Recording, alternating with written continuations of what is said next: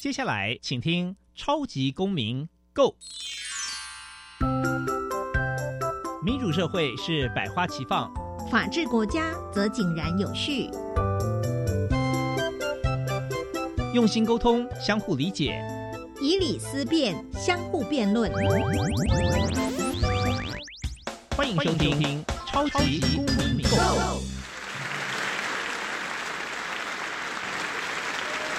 各位听众朋友们，大家好，欢迎再次收听《超级公民购》。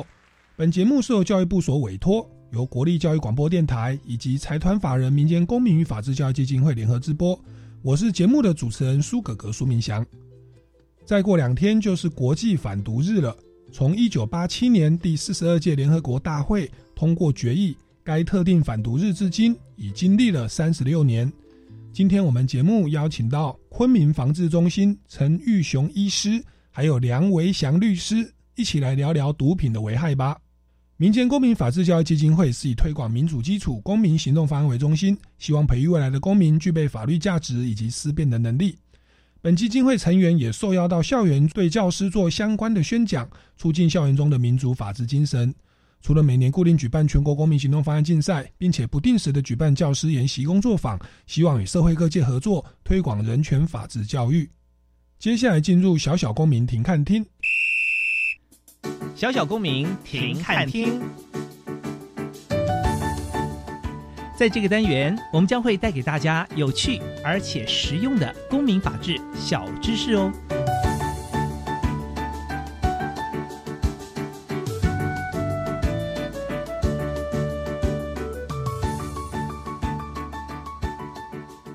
每年的六月二十六日是联合国定定的国际反毒日。国际反毒日的由来，乃是有鉴于全球毒品滥用与日俱增，而毒品走私也日益严重。为了结合国际的力量，联合国于一九八七年六月在奥地利维也纳召开麻醉药品滥用以及非法贩运问题的部长会议，以唤起世界各国对于毒品问题的重视。共同解决药物滥用与毒品走私的问题。同年十二月，第四十二届联合国会员大会通过决议，正式将每年的六月二十六日定为国际反毒日。接下来进入公民咖啡馆。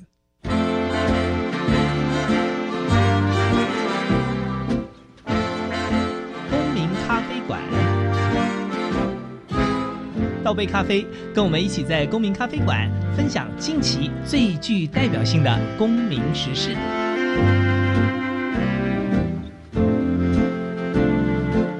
各位听众朋友们，大家好，欢迎再次收听超级公民购。那其实呢，再过两天呐，就是联合国所指定的六二六国际反毒日，所以今天我们节目呢，就特地邀请到两位非常适合谈这个议题的。职业跟身份的来宾哦，一位呢是可道法律事务所的合伙律师梁维祥大律师。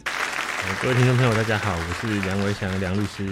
另外一位呢是昆明防治中心的这个医师陈玉雄医师。呃，大家好，我是昆明的陈医师。是，那陈医师本身除了是身心精神科的这个专科之外，本身对于这个毒品的危害防治还有这个戒治也是有相当的专精的研究。那我们这个梁维祥大律师哦，这个刚有稍微跟他聊了一下，他小时候是苏哥哥的粉丝哦，看着唱跳节目长大哦。那今天我们来这边聊的主题就我觉得很好，很棒的，就是一个算是毒品的。防治的高峰会，我们医师、律师都请到了。那说到毒品防治，我们大家这个其实新闻媒体常看到哦，特别我们圈内很多的这个演艺的朋友，不知道是工作压力大，还是这个环境诱惑，或者是追求刺激跟娱乐哦，很多人在吸食毒品哦。那常新闻看到就是这个大麻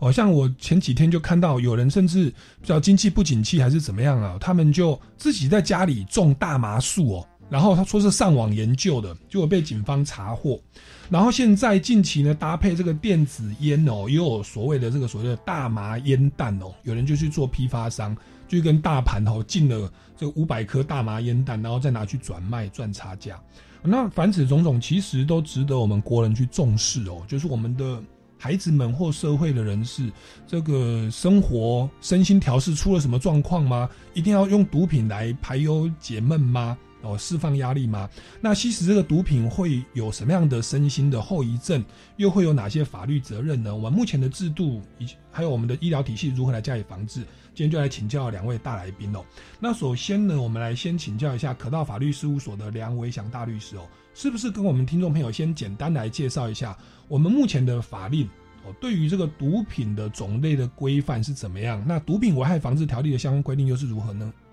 嗯，好，那我们首先呢，就可以先从毒品危害防治条例的第二条哦，可以看到这个我国目前毒品呢，主要是分成四个等级啊。那分类的依据主要当然是依据毒品的成瘾性、滥用性，或者是造成社会的危害性来去做区分啦。那主要分成四个等级，第一个等级比较常见的大概就是海洛因、吗啡、鸦片、古柯碱这类。第二类的话，大概就是安非他命、大麻或是罂粟等等的这些香类制品，第三类呢比较常见的署名大概是 K 他命、FN2，第四类呢在那个俗称上大概就是蝴蝶片、安定等等的一些香类的制品。那其实另外还有这个非毒品危害防治条例相关的管制药品的药物啊，其实也。在这个所谓的毒性及关注化学物质管理法里面，其实有一些相类似的规定啊。但当然，主要我们还是聚焦在所谓的毒品危害防治条例去讲我们我国目前比较现况上常见的毒品的问题。嗯，所以毒品分成四个等级，然后第一级是最严重，是一，然后第四级是最轻的，然后一二三四级其实他们在施用跟贩卖的那个法则、处遇方式都稍有不同，这待会都要来请教一下。这个大律师哦，那我我想请教一下律师，在目前的司法实务上啊，嗯，我们毒品这么多，对不对？一般比较常被抓到的，在使用的是如我们新闻所说的大麻吗？还是说常见的毒品主要会有哪些？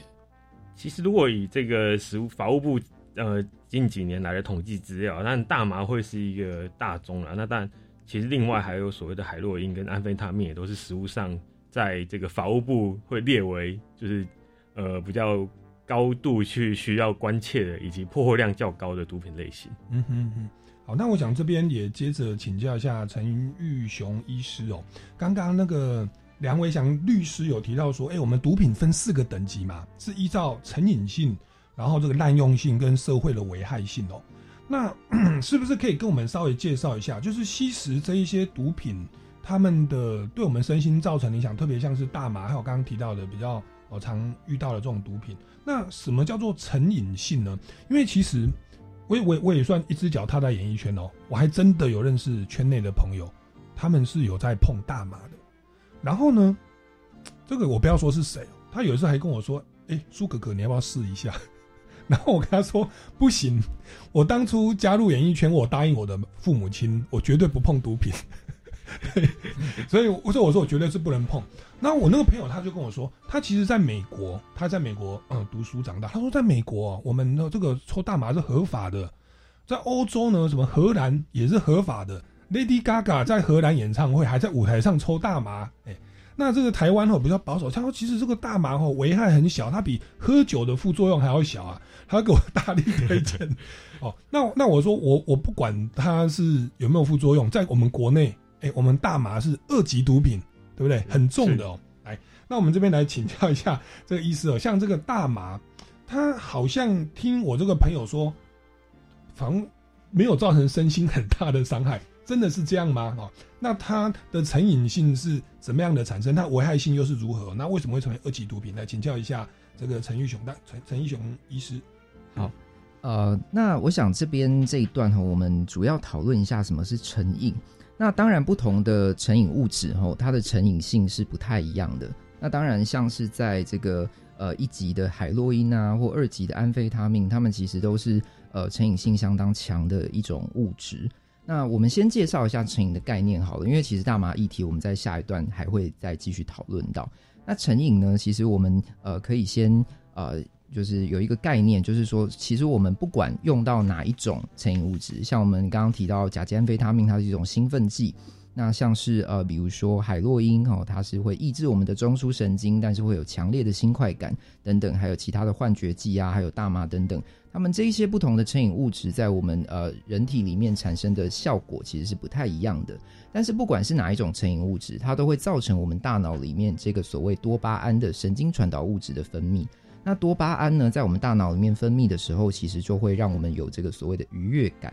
好，比如说我们吃到好吃的东西呀，好，或者做一些自己喜欢的事情，大脑也都会有多巴胺的分泌。但是同时呢，这一些成瘾物质它会改变我们的这个大脑里面一个所谓叫做酬赏回路。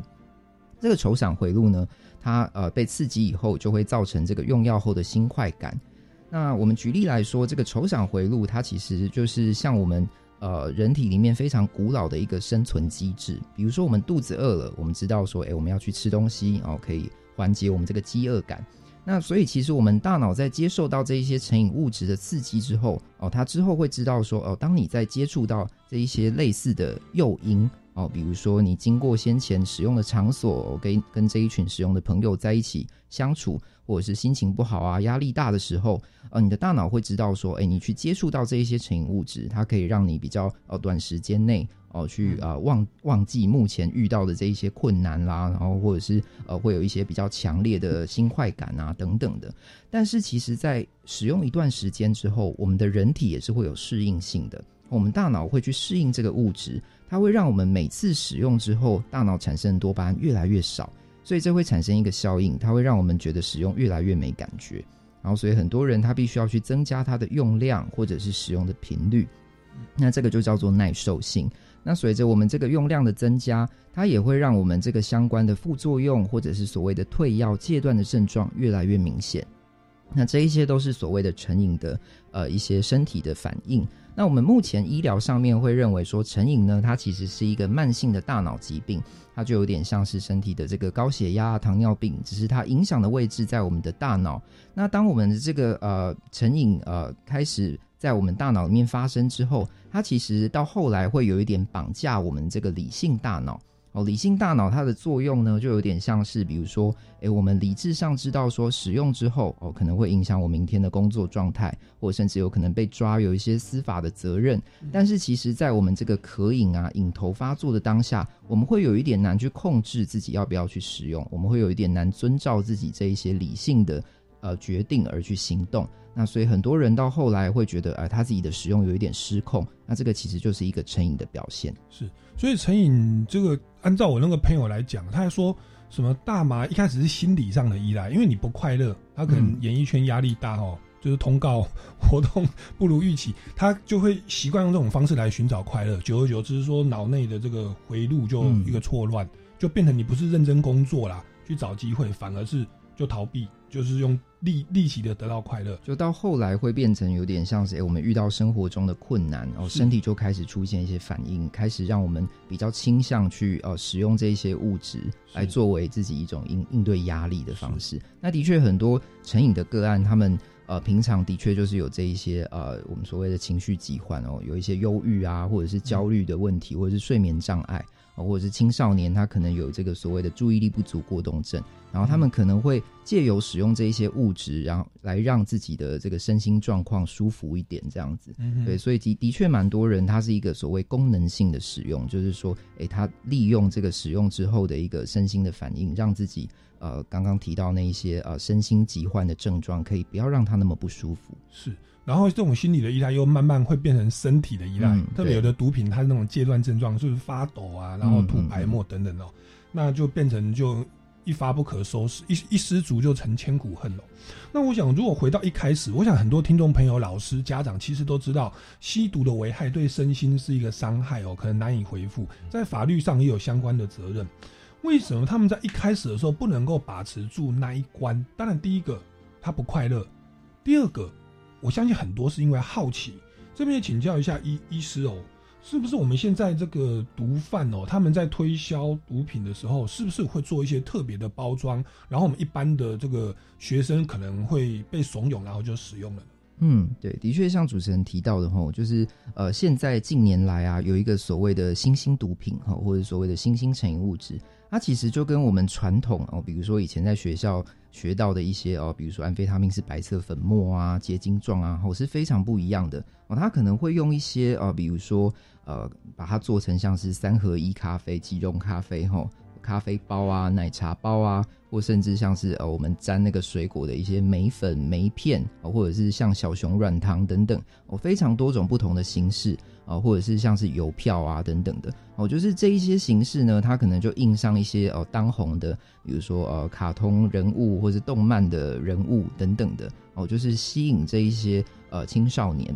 那这一些呃所谓的新兴成瘾物质，它的一个危害就在于说，诶，它里面每一包的成分其实都不太一样哦，不管它的种类啊、哦成分啊、剂量啊，哦，其实甚至连卖这个东西给你的人，他都不一定清楚。对，所以其实它造成的这个危害是呃，在现在蛮需要值得注意的。嗯哼，那其实这个他们也是推陈出新哦，像香烟有传统烟、电子烟哈，就什么什么烟。毒品的话，也是用毒品咖啡包。来这边请教一下这个梁维祥大律师哦。刚听到说，哎，毒品造成危害这么多，对心理、对身体造成伤害，那到最后他没有工作能力，他怎么办？就变成去犯罪、去抢钱哦，成为社会问题。这个也也是为什么我们的毒品坏防治条例要来禁止毒品的原因哦。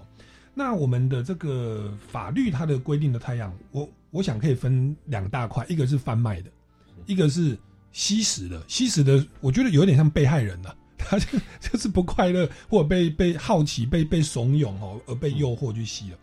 我们先来聊一下跟听众朋友息息相关的，因为大家可能还不至于被逼到贩毒，其实有的就是吸毒吸久了没有工作能力，后来就变药头。我就是有的有的是这样哦。我们先从吸毒开始来介绍，就是我们目前的规定，对于一级、二级、三级、四级，像刚刚大麻是二级哦。如果我们吸食毒品，第一次被抓到是怎么样？那第二次被抓到又是怎么样？然后什么勒制、强制戒治，现在的情况又是如何呢？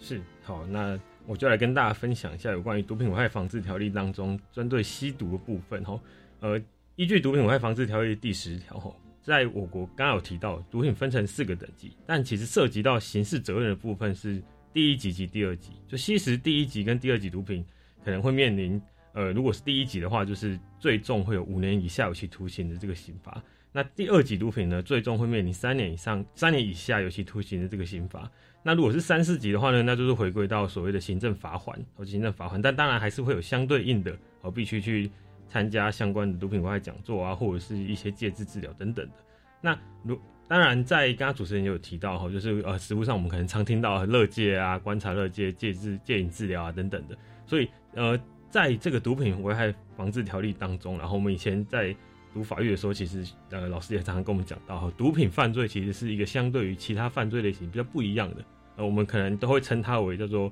呃，就如同主持人讲，可能它也是个被害人的一种，我们常常会说它是一种病患型的犯人，它是病患型的犯人，哦，所以在毒品危害防治条例里面，针对其实不论是吸毒还是贩毒也好。呃，我们我常常会说，这个毒品危害防治条例是恩威并施的一个法律制度啦。好，所以如果今天针对吸食毒品的部分，如果你是首次初犯的话，那其实呃某种程度其实不一定会留下犯罪的前科。然后，因为你如果是第一次吸食毒品，或者是接受先前接受过这个观察乐戒或是戒瘾治疗满三年以上，哦，满三年以上你才又再被查获的话，那其实是会先请你去做观察乐戒或者是强制戒治。然后观察乐戒两个月。满了会评估你是不是有再犯可能，如果还是有再犯可能的话，当然就可能会再把你送去所谓的强制戒治。好，所以这个部分是有关于吸食一二级毒品的部分。如果今天是初犯或者是呃前一次治疗已经满三年以上的话呢，其实是会先施以一个呃非刑法的处遇治疗。那这个处遇治疗如果最后评估哦你真的没有问题了，那其实检察官呢就会在这个部分直接做一个不起诉处分，所以就不会留下任何的犯罪前科。嗯所以一二级毒品。你第一次吸的话，就是变成乐戒跟强制戒制。对，然后出来以后，三年内如果再吸，就会被判刑了。三年内再吸，就直接依法追诉。对，就是一级就判五年以下，二级就判三年以下。对，是。那如果是三四级毒品，就基本上就是全部都是行政法。对，是回归行政罚款。OK，OK。所以我们的，所以大家要记一下一级跟二级毒品的种类哦。那我刚刚我忽然想到，因为我我有去看这个条文哦，它其实一二三四级的那个毒品的种类。可能就十几种而已，但是它里面好像有个附表，他都说就是法务部哈可以在有一个列表，然后在这里面的毒品呢，就是属于第一级哈，这里面毒品属于第二级哈，这里面属于第三级。然后我我我想请教一个问题哦，就是我们的那个毒贩好像不断的把毒品做一些不同的组成，产生一些新的毒品的名称。这个在法律上啊，譬如说我我就顺便从重组到说，这个叫做僵僵尸病毒。好，好，那僵尸病毒被抓到了，它的里面成分可能百分之五十是大麻，百分之三十是鸦是鸦片，就是既有的毒品。然后他说：“哦，我这是新毒品，叫做僵尸病毒。”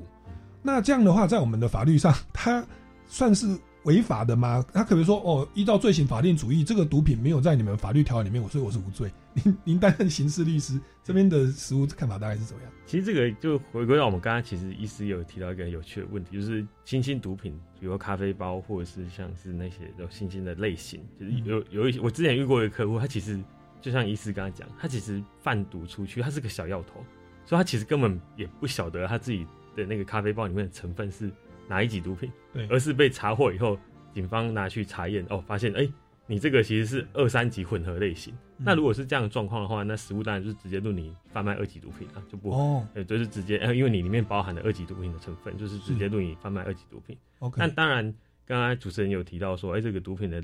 药引成分其实不断的推陈出新。那当然，在这个毒品外防治条例的定义当中，当然它名词上是写说香类制品嘛，那这个香类制品其实相对。印在这个第二条第二项，当然也是有定期命这个相关的机构要去检讨现行新型毒品出现的这些成分。所以其实如果大家有兴趣把那个附表点开，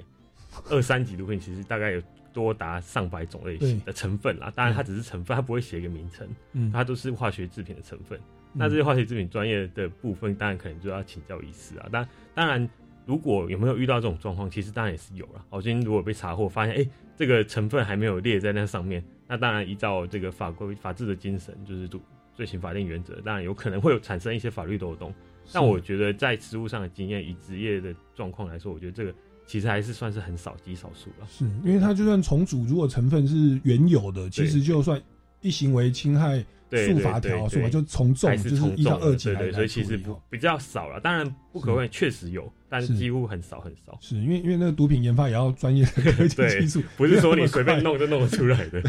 好，所以大家好，不要钻法律漏洞哦。我们先进一段音乐哦，待会要再回来节目现场继续请教两位大来宾哦。那这段音乐呢是由歌手邰正宵所写的歌曲啊，叫做《仰望》，鼓励大家在逆境当中，你在忧郁当中啊，你抱持着希望哦。定睛在永恒哦，坚定的走下去，千万不要吸毒，千万不要自暴自弃哦。那这个歌曲也邀请了一些呃歌手一起来唱这首歌曲，像何方啊，还有这个张芸京哦、艾辰哦、杨倩石哦、蔡家珍哦，入围金曲奖的哦，以及主持人苏格格哈。来，我们进一段音乐，马上回来节目的现场。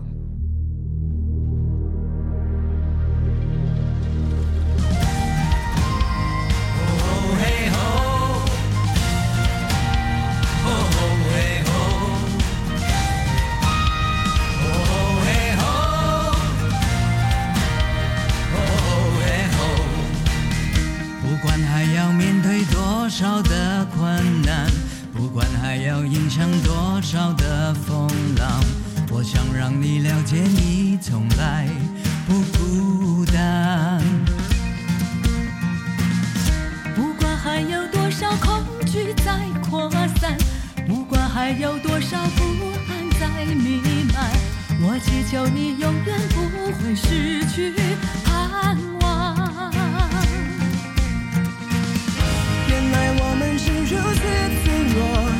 像容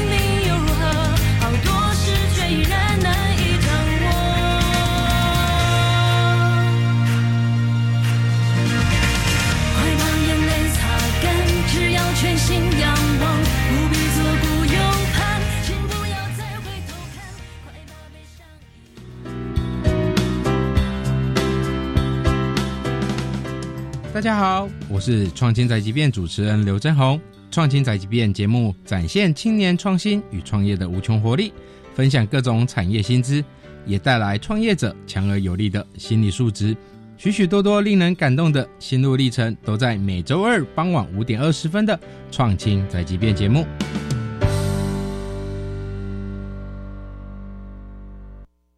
来来来，用微电影记录生命感动故事。教育部生命教育关怀与推广微电影竞赛已经开跑喽，主题是跃动生命，绽放光芒。太棒了，总奖金高达三十二万元。是啊，最高奖金八万元，凡高中职和大学在学学生都能参赛。详情请到教育部生命教育全球资讯网和南华大学生命教育中心网站查询。好棒哦！以上广告是由教育部提供。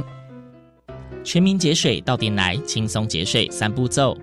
第一步，优先采用省水标章器材，养成良好的用水习惯，使用省水器材轻松省水。第二步，定期检查用水设备，确认用水设备不滴水，资源不浪费。第三步，水资源再利用，动手做回收，减少自来水用量。节约用水不分你我，让行动不只是口号。以上广告由经济部水利署提供。我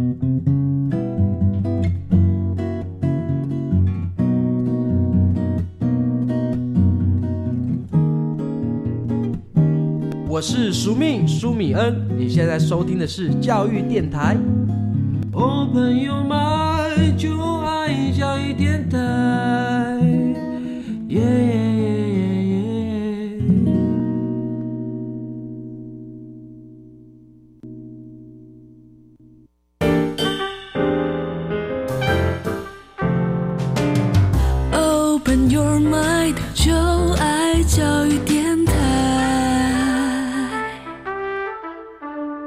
各位听众朋友们，大家好，欢迎回来《超级公民购》。那再过两天呢，就是联合国指定的六二六国际反毒日，所以今天呢，我们特地邀请到陈玉雄医师以及梁维祥大律师来跟大家来探讨一下毒品危害防治条例以及毒品的这个乐界啊，或者一些相关的问题哦。那我们前阶段呢，大律师这边有谈到说，毒品危害防治条例把毒品分成四个等级。那个一般国人比较常听到，像这个大麻哦，是所谓的二级毒品。那如果你是一级或二级毒品，你第一次吸毒被抓到的话，会先送乐戒跟强制戒治。那你如果放出来之后，三年内又在吸毒品，又是一二级毒品的话，如果一级你就要被判五年以下。你是吸二级就要被判三年以下，那这是我们目前的所谓的吸毒的一个相关的法令哦。那之所以没有在第一时间第一次吸就给你判刑，那是因为我们还是觉得说吸毒的这个我们说消费者哦，你本身可能也是受害人哦，你你自己可能是被诱惑、好奇或被骗，或者实在是人生太痛苦了没有出路，就找这个东西来放松自己哦。所以也认为说你也是蛮可怜的，所以我们给你自新的机会啊，这是吸毒的部分。但是呢，我们知道为什么吸毒要处罚，就是你吸的是一个短暂的一个及时的快乐，可是其实会让你的身心都出状况，甚至你不能好好的工作。那很多的犯罪到后来就是，哎，我想要买毒品，我没钱，啊，毒瘾发作怎么办？我就到加油站去抢啊。那我们之前也看到一个新闻案例，就是这个有人就是呢，在从二零二零年开始哦，他为了可能也是想要贩毒啊，他用六十万元的成本，他购买了五百颗的大麻烟弹哦，这好像是吸毒的那种电子烟麻哦，大麻烟弹，然后呢，再以每颗哦七千元的价格再把它卖出去哦，大家这样算一算，大家可以赚多少钱哦？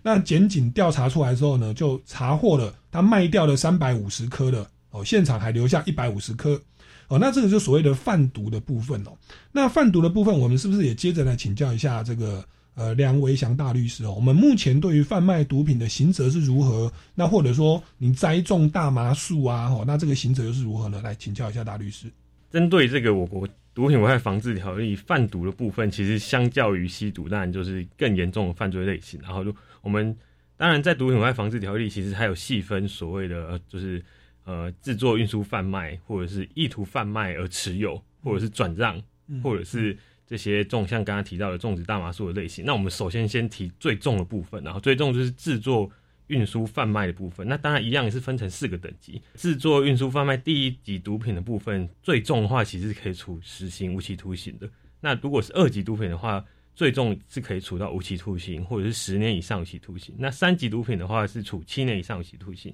四级的话是五年以上十二年以下。那针对这个贩毒的部分，当然。呃，在我国的毒品犯罪的类型当中，刚刚提到这个法定刑部分听起来非常严重了。不过又回到我刚刚一开始提的，就我认为我国的毒品危害防治条例在现行的司法实务上，其实还是处于一个恩威并施的一个政策啦。哦，所以在这个近五年的统计资料上，虽然法定刑看起来很重，但是在实际的司法实务操作以后，贩卖一级毒品最终定罪的刑度，在法院里面主要还是以十年以下为居多。那一，刚刚其实有提到说，贩卖一级不是死刑无期徒刑嘛？那怎么最后判下来会是十年以下有期徒刑？主要就是在于《毒品危害防治条例》里面其实定了一个可以让这个被告跟犯罪者有一个减轻自白的一个机会。比如说，在《毒品危害防治条例》第十七条的第一项里面就规定说，如果你今天被查获贩毒，但你因为你的自白而供出上游，让检警去查获到这个实际的更上游的贩毒者的话。你是可以获得减轻，甚至是可以免除其刑的这个法律效果。那如果在第二项里面，同条十七条第二项里面，其实也规定了说，如果你今天愿意这个坦诚犯行，在侦查中跟审判中都自白的话，一样可以再获得第二次减刑的机会。所以刚刚所提到的贩卖一级毒品是处最重死刑无期徒刑。那当然以目前司法实务上，贩毒基本上不太会被处到死刑。所以如果以无期徒刑的状况来说的话，减刑两次，其实最终确实是有可能到达我国目前司法实务上比较最终定罪量刑的十年以下有期徒刑这个区间呐。这个两千年之后，那个法务部他们其实有做统计，就是我们的吸毒的案件量是暴冲的哦，是比那个台积电的股票还要在在 暴冲的状态哦。那好像是大家上盘那边好像是有系统的在在在推销。那那我想，因为大麻在有的国家、有的州是合法的。所以就是有的地方就是在生产，那它生产它一定就想要去行销。那如果那个既有的市场那边，他就想要开拓市场，就开始一些非法的引进哦。那我们国内就确实这二十年来整个是大爆冲哦。那甚至就开始刚刚说这个毒品咖啡包啦，然后不管去夜店呐哈，也开始进入校园哦。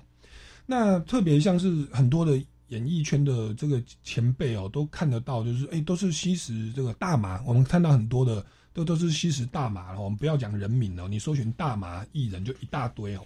那我想这边是不是就来请教一下这个陈玉雄医师哦？您在这个实际的这个临床上哦，这个大麻的反应是什么？因为我我那时候问我朋友，我朋友也是碰大麻，他说他在美国就碰大麻，他说这个没有什么副作用了。可是我上网查，说什么会导致记忆力衰退，然后好像会造成这个这个癌症的几率提高哦，等等哦。那这边我是不是要请教一下医专业的医疗见解哦？我们这个常用的大麻这种毒品，它到底会有什么样的副作用？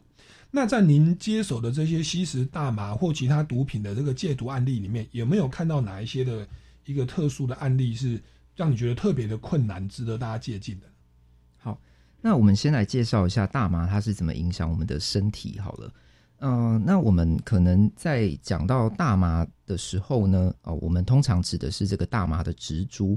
那呃，一般来说，这个大麻植株里面，它一株大麻可能有就是数百种的大麻素。那里面呃，两种最为人所知的，第一个叫做 THC 四氢大麻酚。它这个 THC 呢，就是最主要会进入到我们的大脑。然后影响我们的呃一些精神状态感觉哦的一种大麻素，那它可以改变我们对于时间的感受哦，可能就是觉得说，哎，周遭的人事物好像都突然变慢了，然后再来会有一些放松啊，放大感官刺激啊，食欲增加，觉得吃东西特别好吃，然后甚至还会有助眠的一个效果。那但是它相对的哦，因为它是进入到我们的大脑里面，它是一种精神作用物质，所以它也有可能会有一些负面的影响。比如说，他有可能会有一些焦虑、被害感，然后或者甚至是一些呃精神症状啊，呃影响我们的记忆力，然后或是它也会影响我们的这个身体动作平衡、反应时间等等的。好，那呃也有一些研究哈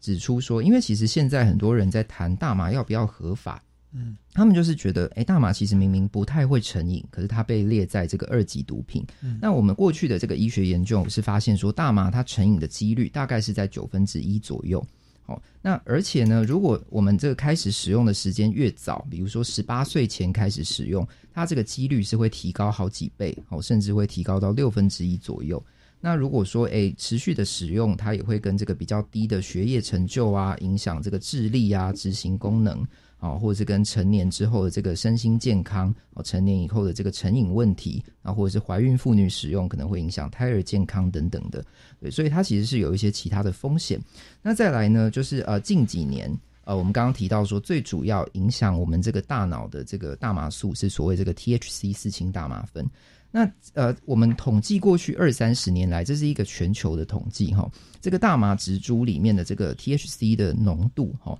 从大概一九九五年大概只有百分之四左右，但是到二零一九年已经提高到百分之十五，这是单指大麻植株哦。那还有一些是大麻萃取出来的一些，比如说大麻膏啊、大麻油之类的，它的这个浓度甚至可以高达百分之五十以上。然后，所以其实我们刚刚提到说，诶，它的这个成瘾的比例哈，可能九分之一，但是这个是过去的研究，那就是近年来当这个 THC 的浓度越来越高的时候，它产生这一些负面的精神健康的影响的比例就有可能越高。所以我们举一些比较合法化的国家或者是州来看他们的案例，可以发现说，诶，这几年呢、在合法化之后哈，或者是看到这个 THC 的含量变高之后，他们产生这个精神行为障碍。的住院案例是增加的，或者是因为大麻依赖戒断，或者是产生妄想幻觉哦，急诊就诊住院哦的这个比例，或者是自杀的呃意念、自杀率、忧郁的这个关联都会增加。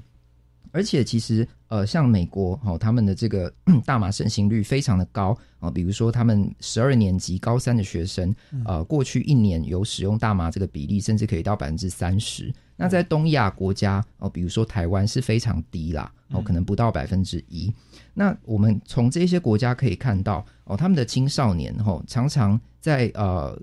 使用大麻之后就去开车。哦，开车的大学生有六分之一哦，在过去一年曾经有过这种使用任何成瘾物质而跑去开车的状况。那里面当然就是大麻是最常见的。所以当我们在谈说大麻要不要合法化的时候，它其实跟这个国家的一些历史背景啊，然后还有近年来哦的这个大麻的一些成分的一些改变哦，它造成我可能造成我们身体影响的这个呃程度哈、可能会越来越高。这其实我们都是要考虑进去。嗯嗯。那如果听到大麻合法化，其实一直是我那位朋友的主张。然后他在美国成长就是这样，如如医师所说，美国百分之三十的青少年是使用过。可是如果到我们东方社会，其实只有百分之一。那我相信这个比例应该是陆陆续续一直在提高哦。那当然，我们在法律上会认为吸毒的人他本身也有可能是受害者。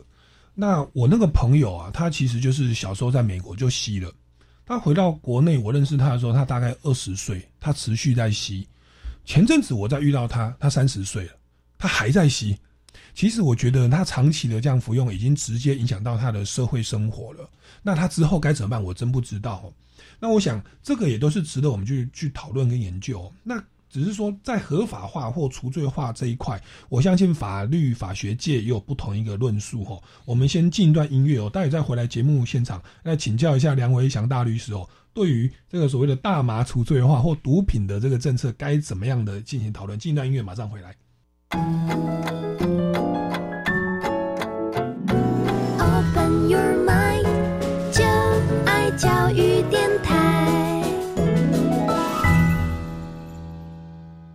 各位听众朋友们，大家好，欢迎回来《超级公民购》。那今天呢，跟大家聊的就是所谓的毒品危害防治的宣导。那在前一阶段的节目呢，陈云雄医师跟我们聊到说，其实一个国家它的毒品要不要合法化，或者说特别是大麻要不要合法化，因为在国外有的州、有的国家它是合法的。可是呢，这个是不是可以直接套用在台湾哦中华民国的这个社会，其实是值得讨论的，因为跟文化的背景啊，哈，这个各方面都要来做一些思考。这边来请教一下梁维祥大律师哦，如果从法学界的观点哦，您觉得所谓的这个毒品或者是大麻的这个合法化或者是除罪化，它的一个论述的基础是什么？那这适用于台湾吗？大麻合法化这个问题，我觉得刚刚主持人讲的非常好。就其实大麻合法化，我认为应该实际上应该要细分为所谓的除罪化跟合法化的问题。因为我们刚才前面其实也一再提到说，在法律上，我们其实认为，呃，吸食毒品的人其实算是一种病患型的犯人，也就是当今他第一次被查获吸食毒品的时候，我们并不会直接就施以刑罚在他身上。我们认为，如果这个人可以透过治疗方式回归正常的一个社会管道，那我们不会认为要马上施予他一个刑事的处罚。哦，所以在大麻合法化这个问题上，我认为如果是单纯指所谓的除罪化的问题，我自己个人目前比较倾向于我是赞同的啦。哦，那至于整个要让它合法化，呃，当然其实也可以再更具体细分为所谓的那这个大麻的用途是要用在所谓的医疗用还是娱乐用？因为我认为在目前实务上，大多数的呃探讨跟文章的讨论，其实。呃，只有很少数真的很专精在毒品案件当中的律师，可能会去具体的讨论说，哦，我其实主张的合法化是我认为是哪一个用途的合法化，而不是广泛的说，哦，就我就是想要让它合法。哦，所以如果在这个定义上，我当然会认为，哦，如果是用途在医疗上的话，那因为例如就就我目前自己所知，然后当然以毒品作为医疗用，例如像我们可能比较常听到的吗啡。那大麻好像就比较没有听到说用在食物上的医疗使用，所以如果今天是医疗用的合法化，那当然我会认倾向当然是认为没有问题啊。那如果是娱乐用，呃，因为毕竟如果单纯以目前全世界的趋势来说，哦，就大家所了解啊，比如说可能很多人会常常听到，而去荷兰玩就是可以吸食吸食大麻吸到饱之类，但其实，在荷兰的国家法律政策上，它也只有。呃，规定说哦，你是可以这个娱乐用大麻是每个人只能持有五公克以下。在大麻合法化上，呃，法律的制度如何去制定一个管道跟管制措施，让它在这个合法化的前提下，可以让嗯国家秩序或者是呃具体的操作上还是维持在很稳定的状态。我觉得这个是在呃倡议娱乐用大麻合法化之前都必须去谨慎思考的，而不是说哦。我就是强调大麻合法化，但其实我根本不了解所谓的大麻合法化，其实包含了很多层面的议题探讨。嗯，大麻它的如果危害没有那么强烈的话，好像不用放在二级毒品用刑罚哦，而是把它变成是像三四级毒品用行政罚或者是一些乐界的方式去处理，用替代性的处置方式来去让它可以脱离这个对毒品的控制。因为当然，据刚刚医师所讲的，这个毒品的。上瘾成分当然是有，因为因为毕竟技术变分之一六分之一技技术变高了嘛，所以上瘾程度当然不是我们可能十年前想象的那个状态。对。我我我想我们的立法院或法务部的立场应该也是觉得大麻太滥用，就是好像大家你看新闻报出来都是大麻嘛，是。对，所以就变成说好，我就乱适用重点，让你不能吸啊。哎，说到这个，那如果吸食毒品，刚刚那个医师有提到，很多青少年是。吸了大麻去开车，哎，我们国内也有这种酒驾罪或毒驾罪，哦，这个好又有修正嘛？最近刑责加重，跟我们补充一下。呃，其实针对这个毒驾的部分，呃，其实就如同大家广泛熟知啊，它其实就跟酒驾的刑法的规定是同样的，都都同样规定在《中华民国刑法》第一百八十五条之三。哦，第一百八十五条之三第一项第一款跟第三款其实就分裂了，第一款是所谓的酒驾，那第三款其实就是分裂。这个毒驾的部分啦，那他的刑罚当然是呃，因为这个社会的氛围以及确实案例上，呃，可能大家看到的都是比较严重的状况，所以当然在立法的刑度上是有逐年提高了。那以这个目前立法院所制定出来的刑罚的规定，然后如果是致人于死的话，目前是可以处到三年以上十年以下的有期徒刑啊。特别吸毒的，你害了自己哦，不要再再造成。别人的伤害哦，好，那关于除罪化或合法化这边，医师这边有没有什么样的专业的看法？先介绍一下为什么我觉得很多人啊，他们会特别提大麻合法化这个议题。那我觉得这个就是刚刚提到说，很多国家哈，或者是不同地区，它其实有不同的一个历史发展的背景脉络啦。那比如说呢，美国他们一开始哈，就是是在呃一九三零四零年代，大麻开始普及，那同时。也会有一些相对应的社会问题，然后所以许多州开始有一些立法禁止大麻。那一直到最严厉的是在一九七零年代哦，大麻开始在美国被列为一级毒品。那那个时候的呃尼克森总统他开始呃施行一个呃俗称叫做呃毒品战争 （World on Drugs） 哦的一个呃很多就是比较算是严刑峻法了。那所以当时呢，非常多人因为持有使用而导致入监。那很多人就发现说，哎，很多其实持有使用的人都是一些大学生，他平常也没有什么犯罪记录。那或者甚至很多人有一些报告发现说，有色人种，包括黑人啊、拉丁人，他们是特别容易因为犯相关的法律被逮捕入监的。所以那个时候就会有一股。非常强烈的声浪指出说，这个反对大麻运动其实就是对于有色人种的战争。他其实是站在一点有一点呃，就觉得说反对大麻就是站在一个政治不正确的立场这样子。而且其实有非常多的名人效应啦，比如说像这个摇滚之父啊，Bob Marley 吼，他就是认为说大麻其实就是一个天然的植株，为什么我们要去禁止一个这个天然东西的使用？不过，其实这样子的说法有会有一点谬误啦。其实像是刚刚提到这个罂粟啊，吼或者是鸦片啊、海洛因，它其实也是一个天然的植物萃取出来的一些物质，所以。不代表说天然的东西就一定没有害啦。对哦，而且像是那个时候也有传言说，诶，甘乃迪总统其实也曾经因为他背痛的问题，曾经在白宫里面使用过大麻，所以有相当多这样子的名人效应。再加上刚刚提到说，美国的这个大麻使用的盛行率其实是非常的高，所以他们要真的要完全禁绝是很困难的。所以在包括像美国的一些州啊，或者是很多国家，他们就是呃干脆呃直接的合法化，或者是呃所谓的这个除罪化。那除罪化并不是说完全不管，而是把相关的资源哦拿来列管这些个案，或者是投注到他们的这个医疗协助上面。嗯，其实是不管是美国或台湾，对于这种大麻的这个管制，后来就说乱适用重点。其实它本来。也许没有那么危危害，结果变成大量使用，说好啦，我们就把它列为二级啦。美国是一九七零年就列为一级啦。那其实我们这个陈玉雄医师本身也是身心科的一个专家哦。我们在法律面算是事后去补救哦，这个已经开始吸毒了。我们用重点，有点像酒驾，一年不行，两年我们判三年。我们如果酒驾判死刑，看谁敢喝酒开车啊？好，那但这是一个方法。好，可是这个这个。我们好像没有没有知道最根本哦，最根本的，我觉得是一开始我们吸毒的动机哦，除了好奇，有的是所谓的身心协调的问题。这边也来请教一下这个陈玉雄医师哦，你们给我们的青少年朋友或者是社会大众或家长一个建议哦，我们要如何去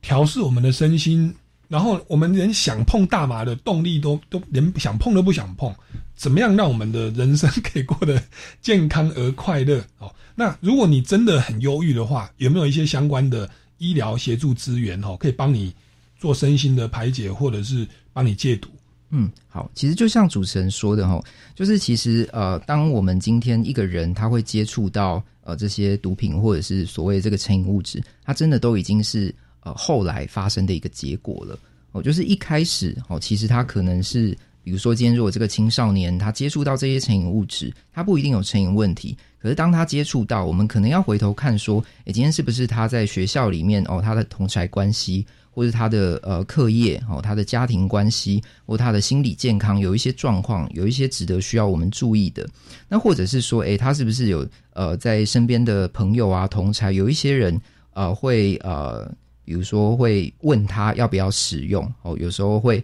青少年的这个呃是蛮容蛮容易受到这个同才的影响哦，他们可能会觉得说啊课本老师教的是一回事，然后但是呃比如说我今天同朋友有使用哦，他可能有抽大麻，他可能有吸笑气或者是使用这些咖啡包，但是他身上好像没有出现什么太严重的状况，那他就说哦这个东西可以放松，那我就来试试看好了哦，所以很多时候是在这样子的一个同才影响。哦，或者是一个综合的呃情况之下而去用到的，那所以其实我们这个心理健康呢，的确是蛮值得我们注意的一个呃议题啦。那我举一个例子，就是比如说过去也有曾经呃一个大学生的爸妈哦，把这个大学生带到门诊来说哦，他们发现这个大学生在家里吸大麻，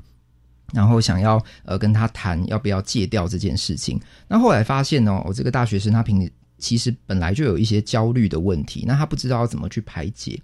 然后之后呢，他发现说，诶，这个不管是抽烟或是抽大麻，好像的确都能够呃对他的焦虑有一点帮助哦。他有一些压力，他有一些焦虑问题的时候，他就开始抽大麻。然后呃，所以当我们在跟他讨论戒的时候，其实有一点很重要，就是诶，那你戒掉之后呢？你如果在遇到这一些压力跟负面情绪的时候，你要怎么去排解？你有没有一些自己本来就喜欢做的事情？哦，我会问说，诶，那你在下课之后，你在平常的假日，你有没有一些自己喜欢的休闲活动、喜欢做的事情？不管是自己做啊，或是跟朋友一起的，哦，爬山啊、看电影啊，哦等等的。他就说，好像没有诶。就是他平常就是躺在家里，然后顶多划划手机，哦，什么事都不知道要做什么这样子。那我就问他爸妈，那爸妈呢？爸妈有没有一些呃，他们平常会做的事情哦，可以带着这个小孩一起去做？诶，结果这个爸妈还真的也没有。然后，所以我就觉得说，诶，其实我们平常啊，就是去。呃，培养自己的一些呃兴趣，或者是心理健康，或者是当我们遇到一些负面情绪的时候，我们知不知道觉察到自己状况最近其实不太好？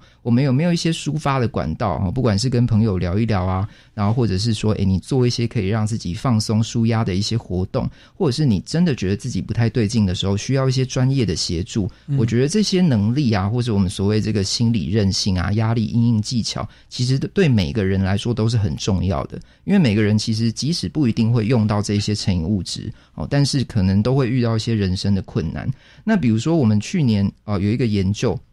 国高中生哈，在过去一年的心理健康的情况哦，甚至有大概四分之一的国高中生，他们在过去一年是曾经认真考虑要自杀。这其实是一个蛮惊人的数字，代表说其实我们的。比如说，我们亚洲的一些教育哈，或者是以这个学业至上、成绩至上这样子的一个结果哈，其实就是长期忽略掉我们这个身心健康或是一些比较平衡的发展。那这其实到后来就会变成说，哎，他们会去用一些其他的方式来排解自己的压力。是好，那其实节目也慢慢到了尾声，我觉得这个都可以另外开一个身心健康的一个专题哦。我想最后节目的尾声也再回来这个请教一下这个梁威祥大律师也。跟我们听众朋友来介绍一下，就是，呃，如果有人吸毒的话，我们目前有哪一些社会的资源可以提供相关的协助？然后也为我们今天节目做一个总结，好不好？好，呃，谢谢主持人。呃，我主要我认为可以从这个毒品危害防治条例的二十一条的法定的规范里面当中，其实可以看得出来，嗯，还是回到我刚才一开始的重点，就是毒品犯罪是一个吸毒的犯罪啊。吸毒这件事情来说，它是一个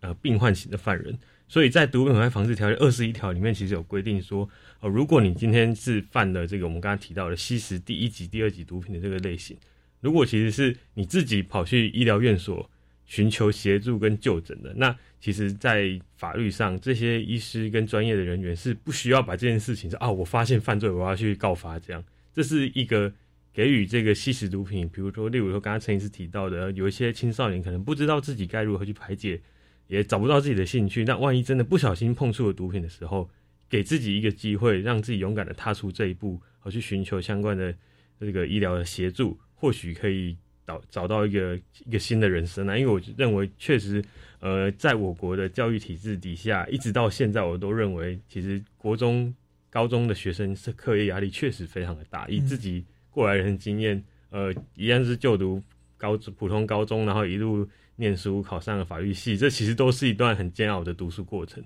那当然，以我个人来说，可能很幸运，我没有遇到这么大的身心问题。但我相信，确实有很多人是有这样的一个身心上的状况的。哦，所以我就认为，法律上其实已经开启了一条，可鼓励大家这么做。但当然，很多人可能会害怕，就觉得说，哎，我是不是去就医？那医生就会把我这件事情告发到警察局去，那我是不是就要被抓去观察乐界？啊，但其实法律上并不会有这样的问题。是是，对。哎，医医师这边也提供一下这个毒品防治的专线啊。嗯，好。呃，我们这个毒防咨询专线哦，它叫做零八零零七七零八八五哦，零八零零七七零八八五，它是全台湾二十四小时都可以拨打的一支专线哦，它会转介到各县市的这个毒防中心。那你也可以亲自莅临这个各县市的毒防中心，比如说台北市哦，就是我们昆明防治中心。那如果有这个医疗需求的话哦，也可以到这个卫生福利部网站上查询指定药引戒治机构。哦，比如说我们的昆明院区啊，或者是其他的医院这样子。那如果今天真的有一些比较紧急的状况，那也就是呃，不要因为害怕，就是诶会不会有什么刑责，然后就不敢送医，一定要及时的求助。好，今天非常感谢陈玉雄医师跟梁维祥大律师来节目现场哦，分享这么多宝贵的法律跟医疗的专业。那各位听众朋友，如果对于节目内容还有任何的建议或疑问，也超也欢迎到脸书粉丝专业超级公民购来留言。那我们超级公民购到这边告一段落，下礼拜六下午三点零五分，我们空中再见，拜拜。